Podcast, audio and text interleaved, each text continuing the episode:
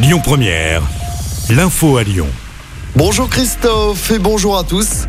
On reparle du Covid dans l'actualité. La huitième vague est bien là et les indicateurs sont tous à la hausse pour le confirmer en France.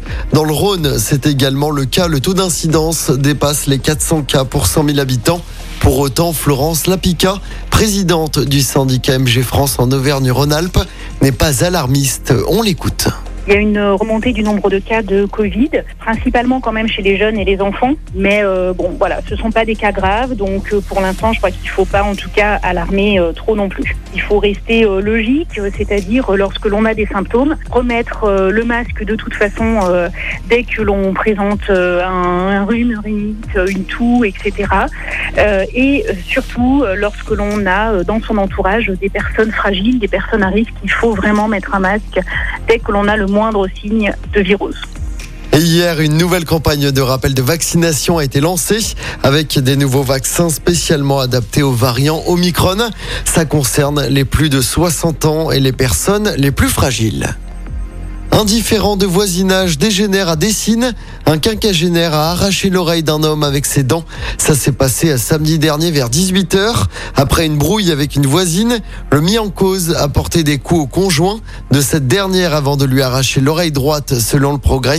La victime a dû subir une opération avec 40 points de suture. Son agresseur a été arrêté dimanche soir à son domicile. Il a été placé en garde à vue pour violence suivie de mutilation. Une passerelle entre Gerland et Oulin en 2028. C'est l'un des grands projets de la métropole de Lyon qui lance une grande concertation à partir d'aujourd'hui. Cette passerelle longue de 250 mètres sera exclusivement réservée aux cyclistes et aux piétons.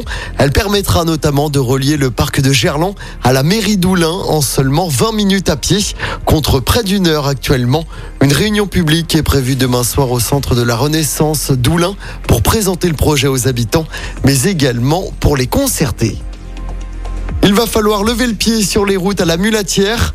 La commune va prochainement passer en ville 30, comme c'est déjà le cas à Oulin ou à Lyon par exemple. La mesure doit entrer en vigueur avant la fin du mois d'octobre.